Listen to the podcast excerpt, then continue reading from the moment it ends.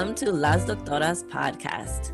Led by our intuition, we are creating space for conversations, asking critical questions, and interrogating the oppressive systems of power we live in.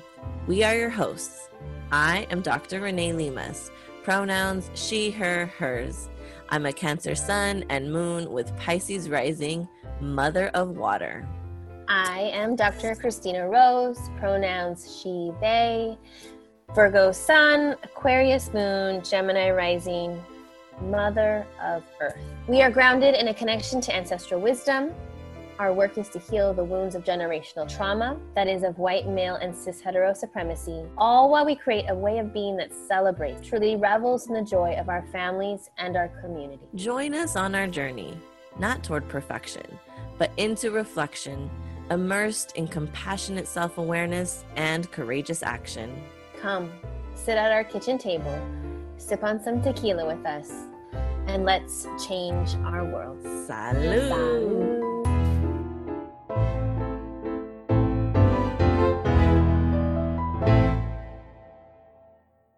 All right. Hello. Welcome everyone to our 40th episode. 40th episode. I'm yeah, I'm like, I feel like we should have balloons. 40th episode. Um, uh, what do we have to say about that? I think wow, we're in our fourth or fourth season, Yeah. right? I have to do I love, how we, I love how we we know is it I think it's our fourth season. We've right? Oh, mm. ah, I think it's ah, our fourth We're season. so good. Yeah.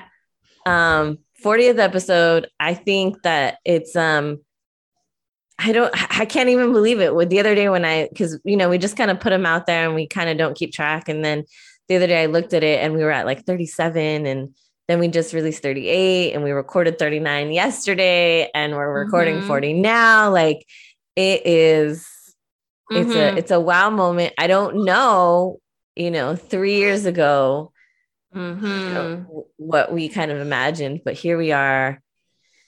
And yeah, season four. We're in season four. Yes, yes, yes, yes.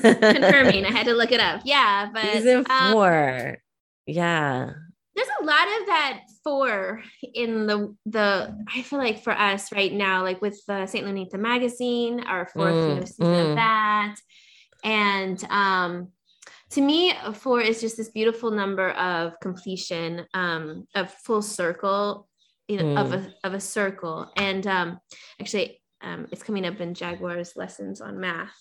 I which I Mhm. totally it's like this whole, you know, what four numbers are just numbers they represent things they represent you know we Mm. get two we get harmony with three the triangle four the four directions the four seasons and it just feels like I feel that immensely right now especially being in the winter too i guess too just like kind of the end of the year i feel like we are kind of at the end of the beginning or the beginning of the end or something like that Mm, for mhm. us end of the beginning um I, and it feels yeah. wonderful you know you know, when you get to be 40, eight years old, I hope- coming soon. I, I just want to say there's a great sense, you know, we have done good things in our lives. Mm. have done a lot. And so, you know, reaching 40 um, episodes, 40 years, we just can look back and just be so proud, you know, of the many Yeah. different lives and the many different um,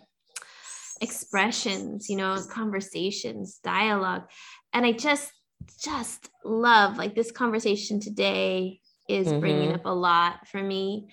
And it's always been that way. How is Mm. that that we can continue? to have Just- like fruitful discussions. I I mean, I think that I mean, I even I look at our first season, I'm like, dang, we were talking about some good things there. There was a lot of really juicy stuff. Yeah, yeah. Um, yeah. and I think here in this fourth season, we've talked a lot about a lot of juicy stuff.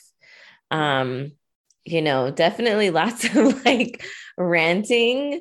Um, but I think that's important. And I think, um, I don't know, I think our conversations and our discussions reach people um, in a certain way. I think we've we've Mhm. received a lot of feedback um, you know, lots of good reviews. Somebody said they listened to it on a road trip with their boyfriend, which I think is funny. I'm like, Christina, we're going on vacation with these people. Like, are it's just that's that's so strange to me, you know. Or somebody else said they made their husband listen to it. I was like, oh god, please, like please take a please take a picture. Please do like one of those shots, you know, like videos, IG, yeah. drop it to us because gosh, that would be such a cool. I mean, it's it's an image in my mind, but I'd love to see actually how that played out, like yeah, on the road, think, you know. Yeah, and and you know, feel free to please leave us a review on iTunes. It's it's really helpful for a lot of different reasons. Mm-hmm. And um yeah, let's get into our topic for today. I feel like I feel like when I'm teaching, our topic for today is, you know, uh-huh. Uh-huh. um you're good, you're good at topic for breath. Ah, okay. Yeah. Or let's do it. Yeah. Our topic for today is something that I think we're going to be covering over the next few episodes with um, guests um, but we wanted to have to kind of ground this topic in the conversation between us yeah. um, about masculinity. You know, we kind of said that at the beginning of the season, you know, that that was going to be a big topic that we were going to cover. But then we and took so, a journey into yeah. the underworld, right? We took a journey to Mictlan and the underworld, and now yeah we needed to go there we, yeah we talked we talked about death and then we talked a lot about the state of academia which is something obviously that's so um important to us because so relevant to us because it's it's our everyday lived experience.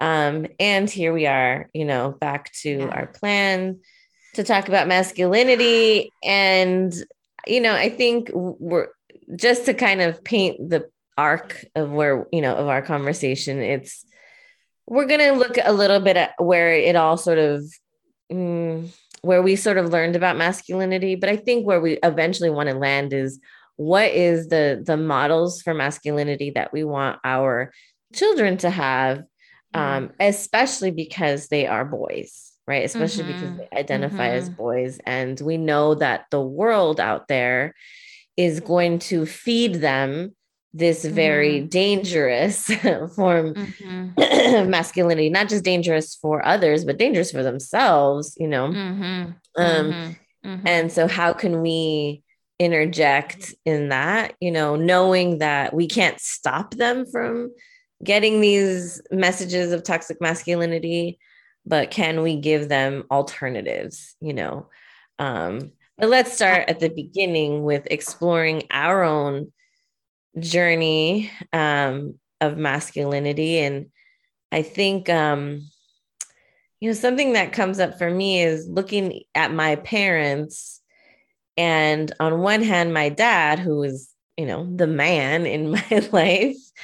Um, but I always felt there, that there was a conscious attempt for him to. Mm-hmm not perpetuate that kind of toxic masculinity.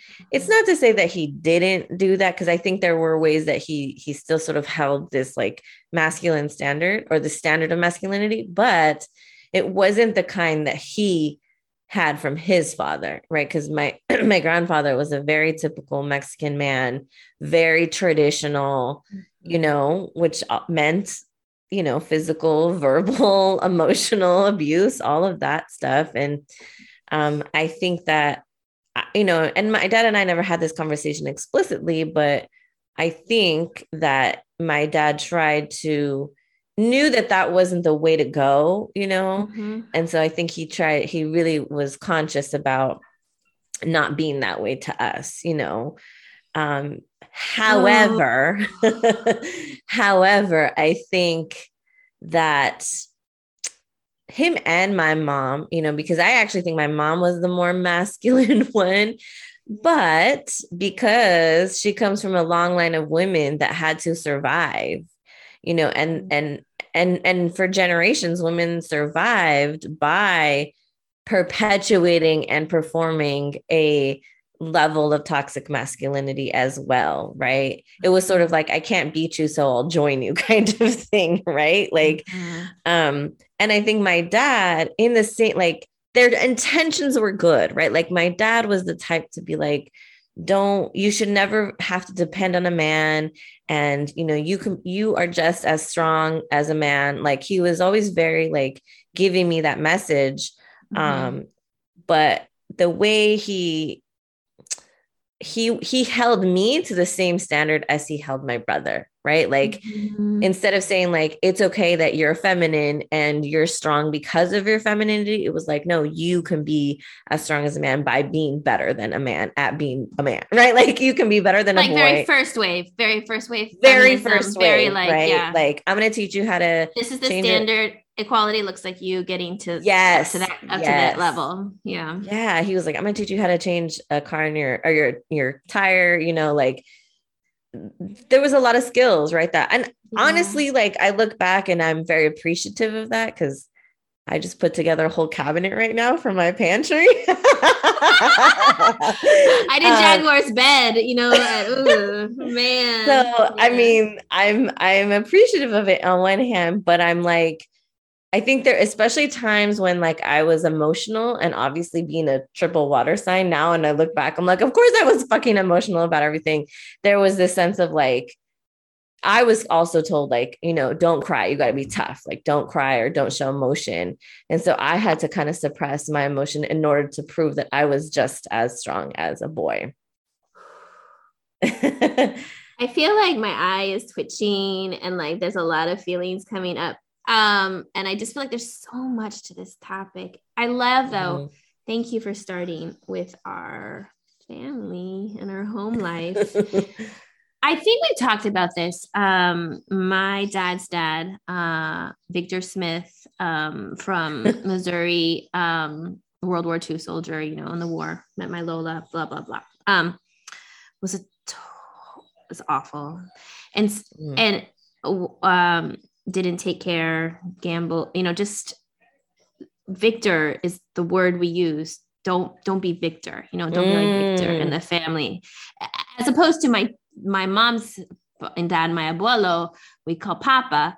And pa- papa means, you know, it even said like papa, not like in the American style, whatever, but um, mm-hmm. means like loving grandfather. It means like mm. loving masculinity. There's this real strong, this like opposition there, you know, in yeah, my, in like my dichotomy. Framework. This is what a great grandfather, a good grandfather looks like. This is what like, you know, the worst kind looks like. Mm. Um, and my dad, in response, and I'm hearing this with your dad too, maybe, is he was like, I'm going to be a good dad.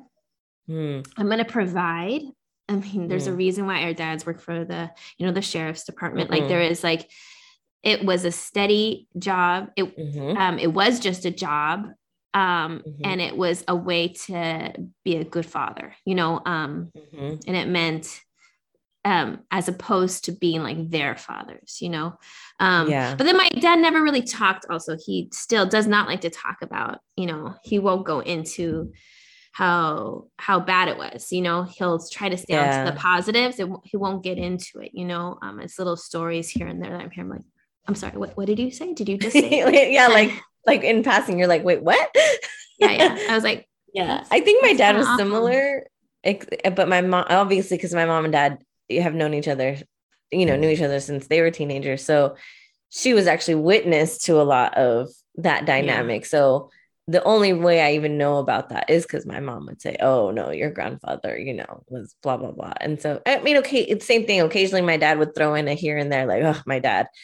Um, but yeah there was there was not a lot of uh, of talking about that other than yeah in, in his you know my dad was very because i think a big thing that my grandfather had these expectations because my dad was the oldest yeah. and it was like you have to do a b and c and they were also he, at least my grandfather was of a generation when they mm-hmm. came to the mm-hmm. united states their plan was to only be here for a little bit like they were going to the plan was to always go back and Ah.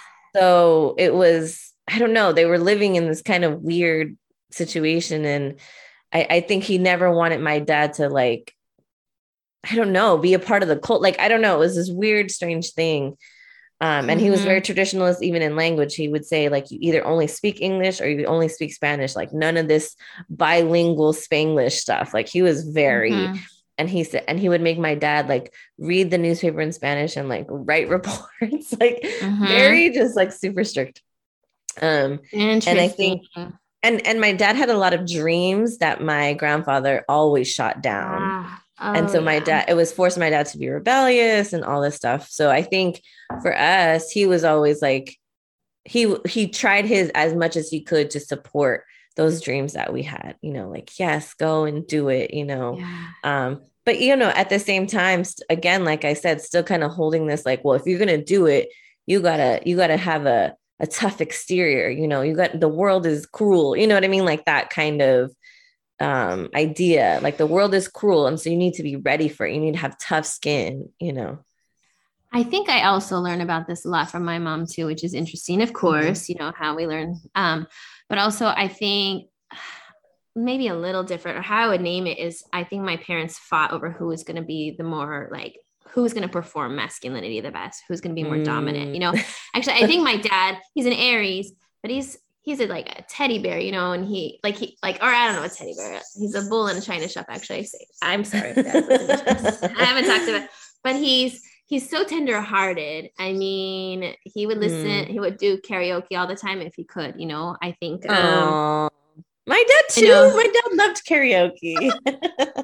um, but he had to perform. He was the youngest of, you know, I, I always remember five, four brothers and a sister. He was the second and the youngest. He just got he just learned how to perform masculinity so well, you know. Mm. And that and I think my mom when they because they got married when, when they she was like 18 you know at some point she kind of decided she was st- gonna stop listening to his performance of masculinity and step into her own i think and like so it's just mm-hmm. been very I I can't disclose how. Which how, I think I think I think that house, uh, you know, the tension I think we've talked about yeah. in both of our parents' relationship is is very much yeah. there. And I think that brings us to even the way our mothers performed toxic masculinity and what that looked like. I mean, and it's not my mom is is just a product of that because you know as far back as i know my great grandmother she was a single mom in the in the depression and you know with all these kids and she had mm-hmm. to kind of hustle you know like became a hustler. And so again it was like the world is fucked up and we are that's we your mom's mom right? Your mom this is my mom's mom's mom my great grandmother so she was just this like tough cookie. And even people who I met her a few times when I was really little, but people who really have memories of, yeah, she was this tough cookie, you know, and um and and that was the way of survival. And then my grandmother was like that too, you know. And yeah. and um when her my so my you know my grandmother's from Texas and my grandfather's from Chihuahua, but when they came to California, you know, again, it was like it was just survival right? They were living for the next day. They were living to put food on their table. And so there was this this very harsh kind of you know standard. And and my mom was the oldest of six and she had to take on parenting responsibilities pretty young and household responsibilities yeah. and financial responsibilities very young. And so again there was this like yeah my mom had to be tough. She had to be tough because she was the one that had to you know handle a lot of situations and so then i think me growing up it was the like you know she it was like her thing was like you need to be able to survive without like that's what she would say it was weird like you need to be able to survive without me and you know you need to be able to be tough and and she ah! oh my god go for it tell it no and, and she say, yeah. yeah. go go go mm-hmm. No, I just want to say our ancestors really are conspiring, Renee. When you you like that story, like my my my mom's mom's mom, Rosa, you know, like she was her husband left her and all the My mom's mom's mom's name was Rosa too.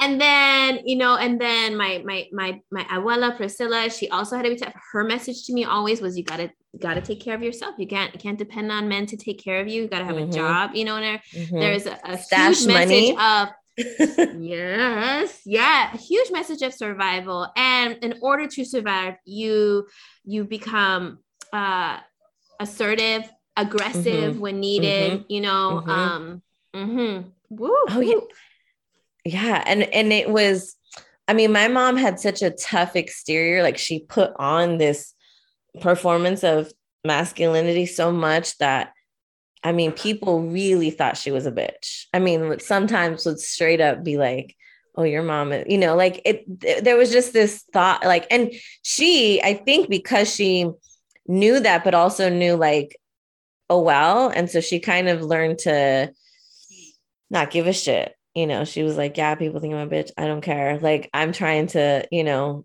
I'm trying to make a life for my family. You know, people can think whatever they want to think about. And so it was, and sometimes We're just learning I, this now. We're just learning this now. So, and I, and sometimes I'm still like, man, she is so unapologetic. I don't know how she does it. Like, she'll go into an argument with people and rip you to shreds and then walk away and like like nothing. And I'm like, uh, oh man, I can't do that. I, I, you know, and maybe that's a lesson I should learn. But I think, but that sounds like toxic performative masculinity too. Yeah. You know, like you're not able to like, you, you can't lose face. You can't, you can't lose ground. You got to can't like yes. the argument has to stand. You have to stand by it, right? Or, you know, you yes. die by that. Um, and, and at its and you worst, don't and you don't apologize for being aggressive yeah. or assertive either because that that is also how you survive you know like um yeah. you don't want to be weak.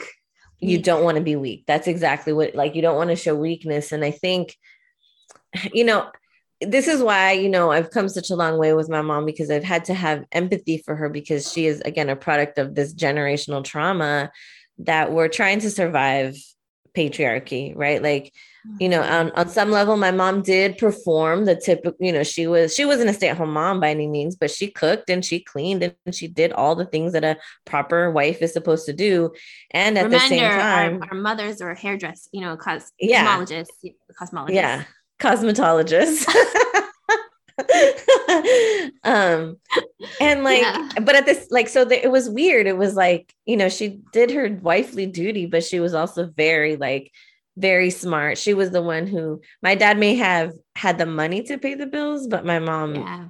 wrote the checks, right? Like that's how I always explained yeah. it. She was the one who kept track of everything. And because of that, she got to say what, you know, what went where. And, you know, back then I would always say, oh, she wears the pants, you know, but that's that's very sexist, right? Because anybody can wear pants.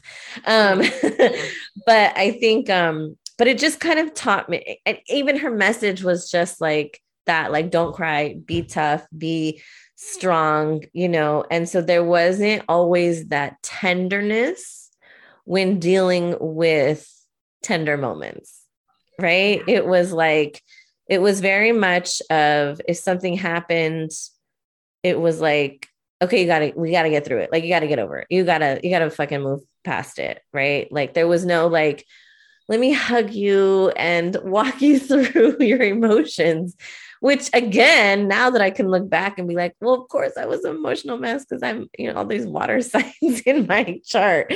Um, I couldn't help but be emotional, but there wasn't always that room, you know, to do that in my house because again, there was this like, no, we need to get through the fucking day. You're not going to get through life if you're going to sit there and cry about everything. You know, that was the message this is what I talked about with Sylvia last night in group therapy. Mm-hmm. Actually, I was like, I confess that I feel like I turn into my father or my mother, and mm. I turn into, um, and actually, I'm queuing up when doves cry for our outro, for a part of our outro. um, because I do, I feel like I, I, you know, Sunday morning going to church was hell on mm. earth. It was just so like, like I don't know, like it was just crazy energy to just get out mm. the door mm. and go and with such expectation and such uh ang- like anger like, get it ready gotta get out the door yeah. you know like and then my parents were arguing and then and my mom oh just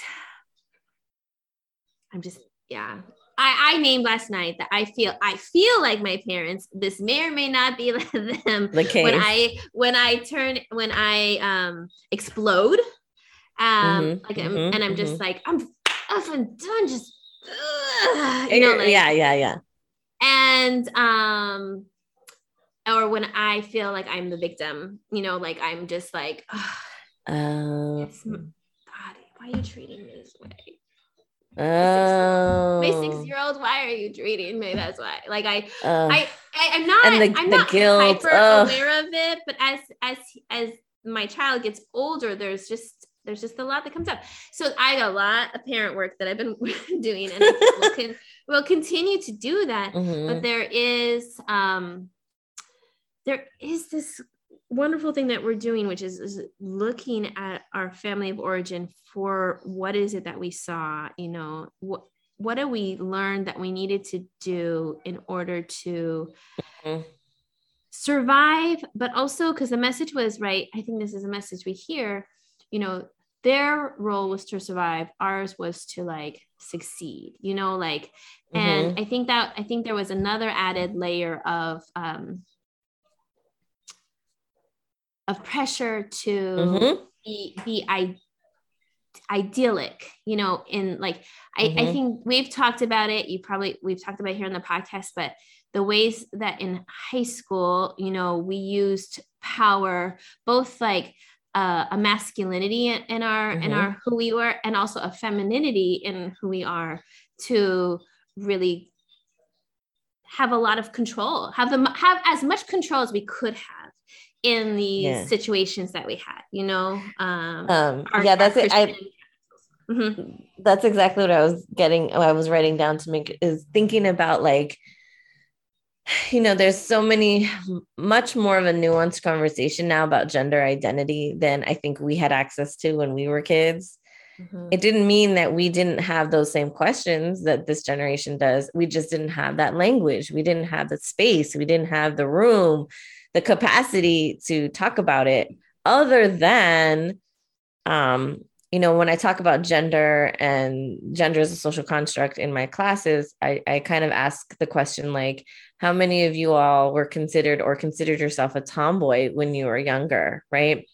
And what does that actually mean? And is there a, a a version for like boys, right? Like, you know, um, but I think it was, and I was very much, you know, between like 10, 11, 12, 13, um, very much a tomboy in that um, at the time, all I had access to was I knew that the world saw girls differently, you Mhm. know, and I didn't want to be seen that way. I didn't want to be seen as weak. So I Mhm. took on this very boyish Mhm. persona, both in my attitude and in Mhm. my like what I wore. Like I wore Doc Mhm. Martens. I was, you know, it was the time of grunge. So I was, I was very grunge and you yeah, know, describe, like I describe that outfit. I want to hear it, and I'll, I'll I'm like- describe. I'll describe mine. Yeah, yeah. so Mhm. I had my Doc Martens, my Uh-huh. jeans, my flannel, either around my Mhm. waist or like, you know, Uh-huh. over my other shirt. Uh-huh. Um, and I, I'm like, I think my hair was, I always went between like long and short and, you know, but, um, but just very like, and I, I was very conscious about putting out off this like tough exterior, this like, don't fuck with me, you know, especially when, you know, things happened in, in childhood. And I was like, oh no, it, it became tough, like much more tougher. And I almost took pride in Yeah. being that like tough girl, you know, being the like one, you know, especially as I went into high school, like, no, nobody's gonna fuck with me, you know. yeah, Um, but that came at the cost of not being able to show my vulnerability. And then Yes. like I almost did like forgot how to do that at some point. Like, how do I how do I be vulnerable? that was that was how it what it did to us. You know, I really Yeah. agree with Mhm. that. Like being like kind of saying this doesn't affect me. Like this this detachment from like feeling Mm. and from actual Mhm. like sensitivity, being very highly sensitive people, right? Like Mhm. So my ideal outfit, I'm trying to imagine if this was like late high school or early college. I shaved my head. I wore those Mhm. Doc Martens, the little Mhm. wing, not the Mary Janes, but the wingtip ones, the brown Uh-huh, ones uh-huh. that at Nordstrom for 100 bucks. And I returned, you know, like 10 years later for 100, you know, got my money back. But um, I was tried like pants, corduroy pants, uh, and a Mhm. turtleneck, and then I wore like this like. I wore I wore one of these like Newsies caps. I swear. I like. oh my god, I loved a newsy hat. I, I did it. I did it. And sometimes I still think, God, Mija, you were just so fucking amazing, you know, like yeah, that was Yeah. I can't believe we were ahead of our time. We were ahead of our time. You know, if they again, we I think we said this, they had they them, then I, you know, we would have like Yes. we would yes. have heavily leaned into it. And who knows what our lives would be like now. And I still think part of us like love and cherish that part and want to bring it into like the present in ways that we just Yeah, still, we're still I working on that. That's the thing that like because I think about But with emotions, with attachment, with like, right right. like, a, a, whole a holistic a holistic version of that right? Like i i i think about that you know my 10 11 12 13 year old self as this little tomboy this little like tough. You know i remember that i mean i went to catholic school and you know i would wear my doc martens with my uniform and there was this little boy that i don't know what happened but i kicked him in the shin because he's probably being a dick.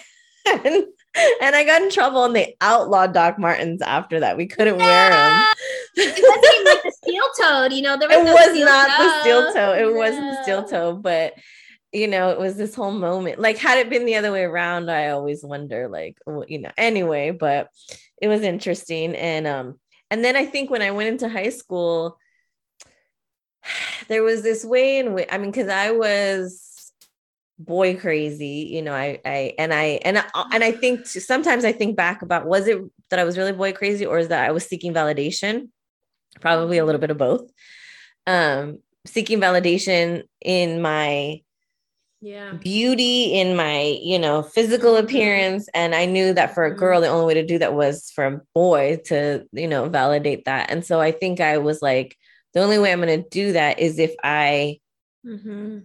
If is if i play up my femininity and so there was this there was a lot of confusion i think for me because i kind of liked being the tough chick but i also Mhm. wanted to get the attention of boys so there i felt like there was a lot of like performance you know either way Mhm. um but i really I i, think- learned it Mhm. Go for it. i learned Mhm. quickly that my sexuality was an asset. Like you know my body Yeah. could get a lot of attention. And so there was this shift in as as far as my aesthetics where you know personality wise i was still kind of tough which was also weird because people would say tell me like if i liked somebody a guy and you know wasn't quite getting his attention they would say oh it's because you're really intimidating I'm like, what the fuck does that mean? I was all of like five foot. How am I going to be intimidating to these like? You are your mother's daughter, you know. Uh, there- I, yeah, I it think was- it was to be masculine, to be like tough, or to be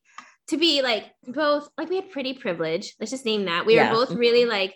I mean, you were sporting all the time. I was so- I was cheerleading all the time. Like let's Yeah. it's a weird weird world, but we are both really in shape, right? And we were Yeah. coming into like our bodies into like and um so but and the way that i i came into power was by also being unattainable by being like you know intimidating kind Mm. of by that or by being like just like like you know and and and because because you know the the tale the narrative the dominant narrative you know in high school is you don't want to be you don't want to be like your life taken over you don't want to be like used by this person you don't want to be that that girl Mm. that latina you know that you know Mhm, like you mhm, mhm, mhm. and um and you want to come into you want you want to be in control and power and i just think god that's what we heard from our you know our families growing up um Yeah. and and this is how it worked for us along with doing well in school you know we were smart Ugh, we were smart dang. so it, kids, it you was like we like- were you know when you said like had we had access to they them we would have leaned into that and i and i and i totally agree because it would there like i said it was confusing because i liked the kind of Hmm. tomboy aesthetic but not all the time you know? There was no idea of like gender fluid right? Like we didn't have that but really that's probably what we were.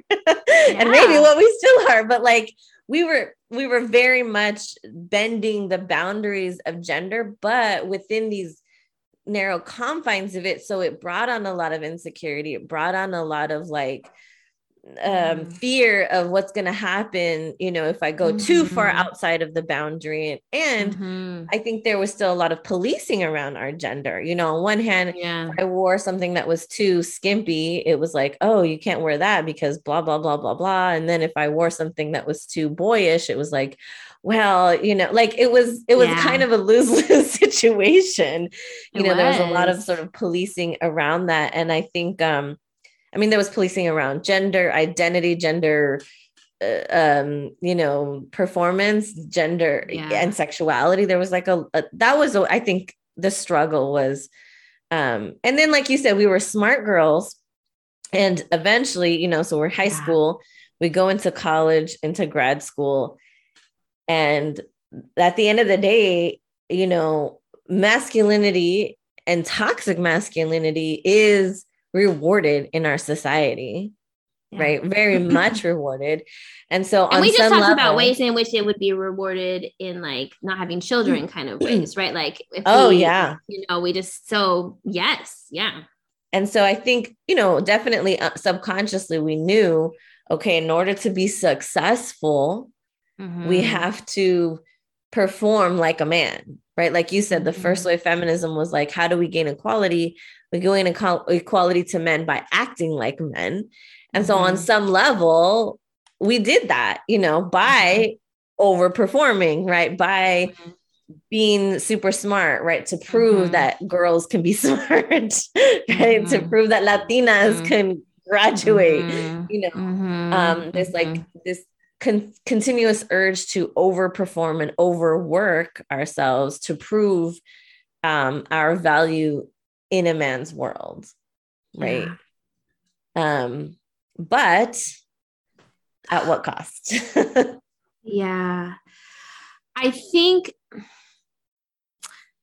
that inability or that, you know, skill we learned, which was a survival skill, which was like to like kind of disassociate. I don't or I don't want to name, Mhm. I don't know what it I don't know exactly what what it is, but there is a I'm not going to feel those. I'm not going to feel that, you know. I'm going to and I'm going to pretend I'm going to Mhm. believe a lie that says I'm not going to feel that later on either. Like I, it's forgotten, it's gone, right? Like Mhm, mhm. um and that and also I think you know, I think testing the parameters of this box that we grew up with up in and and I think maybe maybe even during that time I just I thrived off of that a little bit. I was just like Mhm, maybe it mhm. helped me know where the parameters were but um I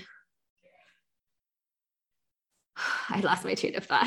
well, I mean, I think it was, you know, if we, I mean, we'll come back around to the, what the lessons we learned. And, but I think the other thing about sort of feeling like success meant performing this sort of version of masculinity, it is, it leads to burnout, especially in a capitalist society where masculinity is rewarded, overworking is rewarded, um or Mhm. it's or it's not even that it's rewarded because it really fucking isn't right like i'm not seeing a, a, a fair exchange for the work that i do but Yeah. it is glamour it is um romanticized right like oh you, Yeah. you got to work really really hard and that's how you prove that you deserve things in the world is if you work really hard and which we know leads to burnout we know leads to mental health Yeah. issues like we know and i think you know being for me being almost 40 in like six months like 16 months. Um to be almost 40 and feeling so tired i'm like why the Mhm. fuck am i so tired? And i it is because we've had to like be chasing this hamster wheel for so long um believing that that was so sometimes tommy and i will even talk about like "Oh, i'm just tired of like it feels like i'm just like spinning my wheels. And he's like well that's just life. And i'm like no it's not just fucking life. That was that was totally my point was in the box learning how to, to how to control that or to make it work was not sleeping sometimes right? Like there was like we definitely like burn like just we learned to become workaholics. That's like that's that's Mm. how you that's how you make that. I was talking to my students this morning. We had i had some office hours and i was and i was ta- they're talking about all their different things and i was like you know this the man really well, the white man really wants to keep us like doing hustling all these different things you know i think that's really mm-hmm. intentional. And i and i think that um it just scatters our energy. But also you're right right? Here we are almost 40 40 and like nearing the 40s in the 40s somewhere i don't know. Anyways and we are just tired right? We've been we've been working. I don't know when did we start when did we start that performance? I mean i mean i mean maybe everyone does this but yeah. there's something about you and i that we know and this is why we work together so well and because it helps us to, t- to like you know tap out like hey you you go you know yeah like, yeah yeah. um is we just we've been going you know a hundred percent or more, you know, yeah, right. The whole message, you got to give a hundred percent. And I think in college, I was like, that is effed up. No, you got to give a hundred and ten percent. I only have a hundred percent, you know, like, yeah. so yeah, 110. Yeah. I don't even have that, you know, I can give you 10%, you know, like we've just learned how we're still learning how to give our energy in ways that it comes back to us because that was just like right. you know fighting against this box or getting straight A's or you know um keeping that distance between us and people who would like to you know abuse like take our power take our energy yeah. you know like all of it takes so much energy no and when you said disassociate that is exactly like that's the nail on the head because um that's exactly what i do because i learned that that was i had to like you know if I was feeling this emotion and in my family's message was like no you can't show emotion because you got to be tough and you got to wake up the next day mm-hmm. i learned to like bottle that shit up or to suppress that or to yeah. disassociate so that i didn't have to even turn it off i could just be like oh whoa i'm just gonna pretend like you know that didn't happen and i learned that so i mean gosh, I, you know, how often I do that now. I'm much more aware of when it happens now than I was even yeah. 10 years ago.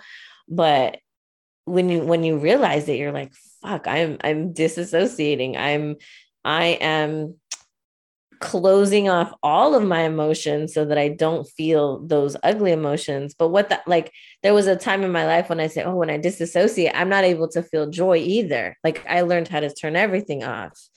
And um and I think it's totally it. Yeah. And it's not just like tired, but it's like, I think we're just, it, it, you know, I remember when I, I think having kids was a big, it was like a big wake up call to be like, no, there's got to be another fucking way than this shit. You know, I remember mm-hmm. dealing with so much, what I now know is like postpartum anxiety. And I was explaining to my mom and my grandmother, and they were like, oh, well, that's just motherhood. And I'm like, no, like it was, they just accepted that living with a certain level of anxiety was just a, the burden of motherhood.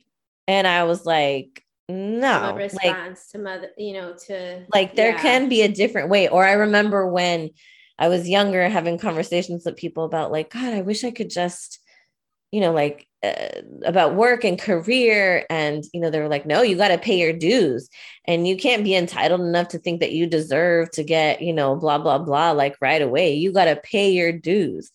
And i'm like what the fuck does that mean? And you know and this was maybe 20 years ago and at the time i was like oh, yeah. oh yeah yeah i got to pay my dues. And now i'm like nah fuck that shit you know like what does that mean? That's still perpetuating capitalism. That's still perpetuating this hierarchical bullshit. And I think that um, more and more, I'm like, no, there's another way to do these things. And I think, you know, to bring us back to our kids, our children. Yeah, that's it. It's, it's like we know the we know the trauma of toxic masculinity you know and I, I hope we painted a good picture of the nuanced ways that toxic masculinity affected us the ways that we even sort of perpetuated it and performed it. Um but it's like we know what the outcome of that is.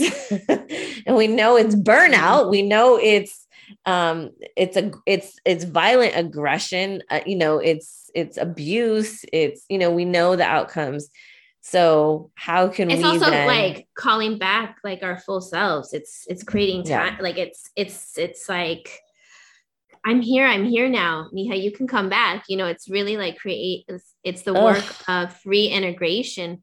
Um and I I know all those other things are hard, but I feel like that is, you know, that that is a lifelong process. You know, I mm-hmm. feel like, you know, we spend let's say these disassociations are where let's say we spent, you know, I don't know, 30 years, 35 mm-hmm. years you know disassociating or maybe like we've been so you know sober to it like understanding of it like in our late mm-hmm. our, our our late 20s or something or it's just going to take that long to mm-hmm. integrate you know it just takes it just takes oh so yeah much. I, and i think I'm like what is this feeling oh this feeling is I don't know what this feeling is, but it's not good. It's not joy, you know. And it's right. It's not. You know? It's not. Um. It's not. It's not helpful, right? It's not like and i think you know it, it's then looking at my kids and you know even you know I, I love tommy i love my husband and i think it's harder hard for him to acknowledge his own impacts of toxic masculinity because even you know if i was told to shut down my emotions boys were even more so taught to shut yeah. down their emotions and uh-huh. so it is when when i'm like trying to get something out of him and be like, what the fuck do you feel? And he's like, I don't know. I'm like, I actually believe him. I believe he doesn't know because he he has mm-hmm. disassociated for so long at a deep, yeah. deep, deep level. Because at least if I went hysterical, I was just called hysterical, right? Yeah. Um, but he that wasn't even allowed for him, you know. And so I think it's, you know, how do we I don't want my kids to be adults and not know how to name their feelings and not know or feel like they don't mm-hmm. need to you know my brother will often say and if he ever listens to this you know i love you. But he will often say like oh i don't get stressed out or i don't let things bother me. And i'm like mm, but you haven't told me yet. Um and i think that like like we have to really pay attention to those things right? Um because that's mm-hmm. not like that's not that's not a, that's not a thing to be proud of like oh i just let things roll off my back. Like no like that's just not mm-hmm. human. That's not realistic. I don't want my that's not the kind of coping skills i want my kids to have you know? And again they're gonna you know as boys they're gonna learn these messages of how to be boys and how to be men from this world that can be very toxic you know? And to say like oh this is how you know the world will say this is how you treat girls this is how you treat women this is how you treat each other. And you know that message comes to them in so many different ways that are that's out of my control. And so it's like what do we give our kids to be able to um see recognize that much earlier than we did right? Because like you said we didn't recognize until we were like oh shit like why am i like this oh right because of all of these you know all of this stuff that happened and it's you know so for us it's like how can we give our kids more options to perform their gender um, because I think the other thing is masculinity. My thought is masculinity in and of itself is not toxic. It becomes toxic because of a patriarchal society, right? Like, so there's beautiful things about femininity as there are beautiful things about masculinity. But it's the same thing when people ascribe fatness with ugliness, right? Or fatness with devalue. But fatness is just a descriptive word, right? When we mm-hmm, erase all the social mm-hmm. construct around it. And I think the same thing around masculinity. I don't think masculinity in and of itself is um, a dirty word. It's when it when patriarchy has said that it is more valuable, therefore we all are like competing to be, you know, and then it becomes toxic. And we all have masculine and feminine qualities. And how can we embrace that, right, for ourselves? You know, I think we are, when we reflect back on our, on our, you know, childhood and thinking about, we were kind of already doing that, but didn't necessarily know how to do that, right? Um, and then we're now we're kind of still figuring that out. Like, what does that mean? How can we play with our gender in ways that you know, we kind of did when we were little, but then we kind of got out of because we were policed back into, you know, these very specific gender roles. And so now it's like, how do we give our kids room to explore their gender, explore the the beauty of their own femininity, explore the beauty of their own yes. masculinity in a way that does not perpetuate toxicity, abuse, violence, all of those things.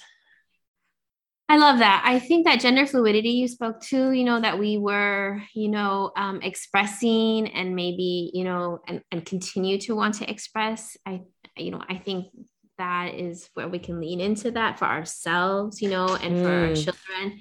Maybe even having conversations around how we can name those things in our family, like having personal mm. definitions. Um, and and then also um my little one is right here. Distracting me in a wonderful way. I love you, Poppy. Um, yeah, I just think there is there. So that's the gift. The other gift, I think that, or the thing that we can do. These are things that I, we're trying to do. I think for ourselves, and it doesn't come naturally. Because I think having this conversation mm. reminds me. It's like, okay, that's right. That's right. I want. I want there's more there's more in here in me you know there's more in me i have mm. i have glimpses of it in the past and then there's more that i don't even know um i don't know what you know she they she you know mm-hmm. looks like you know i don't know um and that's magical i mean that we we do a lot of it in our writing course you know yeah the other thing is we have community support so i just want to mention latinx parenting you know i just want to mm. mention mm. like spaces that um um, allow us to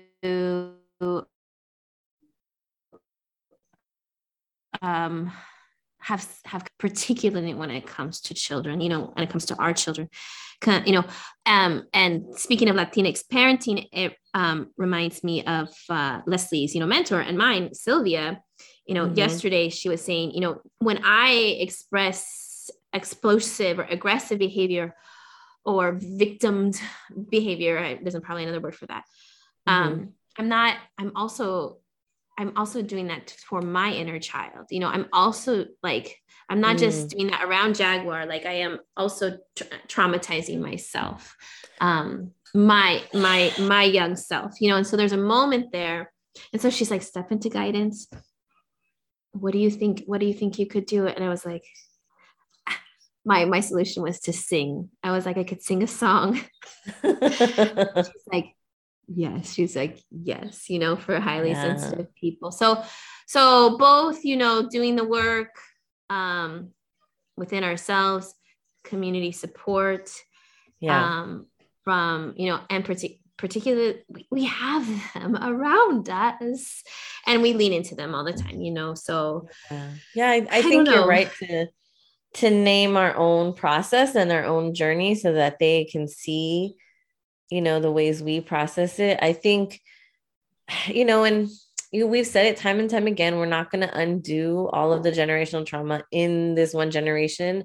I think the one of the best things we can do is to at least give them the tools to continue the work that we've started you know to say when i mess up when i inevitably fuck you up I will pay for your therapy, you know, or I will, you know, I will support you in any way I can, knowing that I, you know, whereas we've had to call out our mothers and our parents over and over and say, like, like, try to have them understand we love them, but we're still, you know, there was a lot of things that we didn't like about how they did things. You know hopefully we can be much more um acknowledging of like oh yeah we've we fucked up a lot of times and you know but we did the best we could and here's some tools to process the shit that i you know i think sometimes right. that's like you that's the best that, mm-hmm. i can do that's the best know? yeah here's here's what i ha- i've used and then you keep on and i always forget this word is it recovery no it's um there's another word you use often it's it's you know it's always about going back and having the conversation. It's always going. Oh, back. um, it's not about the. It's not about the. Oh, what does Leslie say? It's about the. Oh my gosh, I'm like Leslie. it's, it's gonna not, be our big word. It's gonna be the big I word. Know, yeah. Um, but it's you know it's it's the going and apologizing after the big outburst, right? It's the going and saying, you know, I'm sorry, I shouldn't have done that. I'm working on it. You know, you know, and I think um um, I think, yeah, giving them those kinds of tools, giving them the I and I mean I try to work I'm I need to work on being more transparent and being like, yeah, I'm not perfect. you know i don't expect you to be perfect and sometimes it's hard you know not to to do those things um cruz is mm-hmm. really funny like for thanksgiving you know we all try to dress not you know we were having a meal with my mom and and you know gonna you know wear some nice clothes and cruz is he hates nice clothes so he's like i don't understand why do i have to look so perfect. It's just, you know, another day, blah, blah, blah. And I'm like, I know. I go, but sometimes things are special. And he's like, nice clothes are so uncomfortable. And it really had me like reflecting on, huh. you know, because even Tommy was like, oh, well, he's just, you know, I don't care if he's uncomfortable. He's got to wear something nice. And I was like, I think we can find a, me- a happy medium between looking nice and um, something that's comfortable. Right. So I told him, I said, yeah I, instead of saying something nice, I said something special, like for Christmas. Let's you can go with me and we'll shop for a special outfit for Christmas so that we can, you know, we can, it could be a special day and we're going to wear our special clothes, you know. I was yeah. trying to reframe it in that versus to say, like, I don't care that you're uncomfortable, you know, which is again yes. what my mom would have said. yeah. and, I, and again, sure. and, and I know that Tommy's, you know, he's also having to meet these perceptions of perfectionism you know and and it's you know he's it's harder for him to um to unlearn those things you know i don't know if he's mm-hmm. you know we all are just in different places in our journey so i just have to like remind him remind the kids the whole thing but i think it's just giving them as much options as we can you know and and also i think a simple way is you know, like we said, we were policed. Our gender was policed. Our sexuality was policed. And so if we can at least, you know, if it's, if the, we don't have a lot of capacity to bring in all these new things that we can do with our kids, at least we can not do that. Right. So we can, we cannot say, oh, you can't play with that because that's for girls, or you can't do that because that, you know what I mean? If we can just drop that language, I think that's a huge step you know? so too. Yeah. i think you know i i do my best especially with toys and clothes and things to just say you know whatever you want to play with whatever you want to do and i'm trying from the beginning to colors. have all these different options you know? Yeah. Yeah, yeah. i mean um, that's and but also recognizing that we're just again i know you always say this but seven generations we're just the next generation yeah. we're just we're just trying what we can in this generation yeah um and again it's like i love that to tell giving, you Jaguar, the other day we were talking about um, family and and um, talking about queer straight gay like these terms because i think it's important and mm-hmm. at the end of that conversation he was like i'm a gay i'm a gay you know because i mean how we talked about it is like you know like these are you know who likes to hang out with other people that's kind of just the idea at yeah. the moment you know and um, it was so sweet and i just thought i think that is how that is how with ease you know the ease of that the ease yeah. of you know these is is the is the hope is you know to bring into it so like when we we do talk about masculinity and femininity you know and non-binary ways of being and um making yeah. it a continued conversation, a continued creative, easy. Cruz, his my story with Cruz was um, so last year they were doing school at the Girl Scouts camp. And so now we live really close to it. So we'll pass by mm-hmm. it and then be like, oh, we miss, you know, we miss going to the Girl Scouts camp. And Cruz will say, I can never go to the Girl Scouts camp anymore because I'm I'm not a girl. And I'm like, well, you know, I'm sure they'll have events and, you know, it's okay. And I said something about the Boy Scouts. And I, you know, I was driving and I'm just kind of having this conversation. And then he goes, Well, what about people who are are neither a boy or a girl? Do they have to like he was real like, do they have to choose or do they not get to go at all? And like he was just going on and on. I was like, that is a very good question, Cruz. like you know, like I felt like, oh yeah, he's calling me on my shit. Like here I am, just like uh not really paying attention to even the words that I'm using, just you know, whatever. And he was very adamant, like, that's not fair. That, you know, they they won't get to participate if, you know, because there's, you know, there's nothing, there's no options for them. And I was like, you're right, Cruz. That's that's unjust. and we need to, you know, that's a, a, good thing to bring to the attention. Um, and and then it was like, oh, thank God, I'm doing my job. if he understands, like, there's there's gender beyond the binary, you know. Um, and then I'm always asking him because you know he's almost nine and he's in third grade, and so you know there's all kinds of dynamics happening, and so I'll be like, "Do you like anybody? like, the like who do you and he's like he's like no i don't want to talk about it mom he's so funny. Um i love it's but, such a beautiful thing. It's such a beautiful yeah. conversation. Yeah that would feel great. And it's such it's such beautiful clarity he brings to it. He's like what? Like that's not fair. Like oh, that's oh, yeah. you know i love that. Yeah.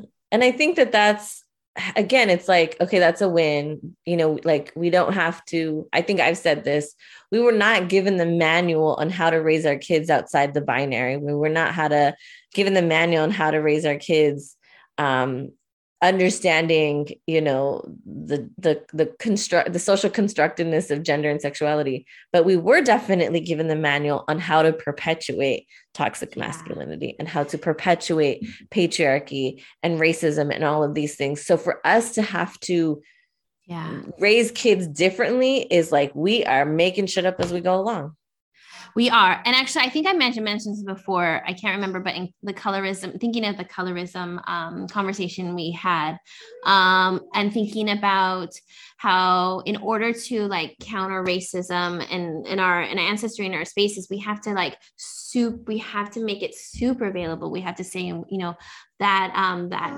that dark brown woman is beautiful. And then similarly, we yeah. have to do that with, you know, I think with gender and sexuality too. We have to make mm. it an obvious mm. conversation.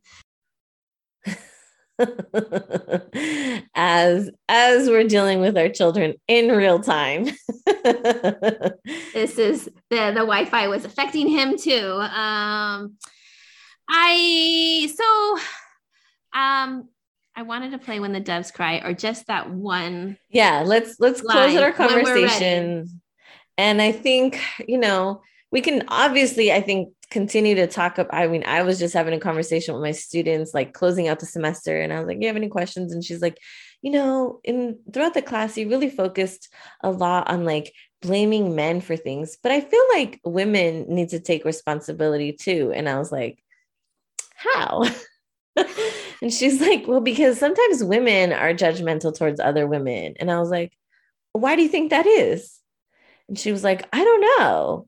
I was like, I think that's a question we need to like discuss and reflect on, right? Because ultimately, women judge other women because of patriarchy, right? Because of like sexist, you know, mm-hmm, be, because mm-hmm. of the mm-hmm. male gaze, right? And so I was trying to like, you know, because I think there's this this kind of thing of like, oh well, women are bad too, or women are toxic too, and it's like, yes, but why are they toxic? There's it's you know whether women are toxic or men are toxic, it's still patriarchy, right? Like it's still the same yeah.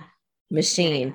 And I think that, you know, you know, th- that's why we, I think we're trying to look at the nuances of the impact of toxic masculinity, the ways we, we sometimes learn to perform it and how it created this kind of, you know, burnout, you know, um, and envisioning a world where we don't have to do that, where we can, um, you know the hustle we talked about the hustle and the idea that in, in order to be successful especially for us as entrepreneurs right? Like we have to hustle all the time.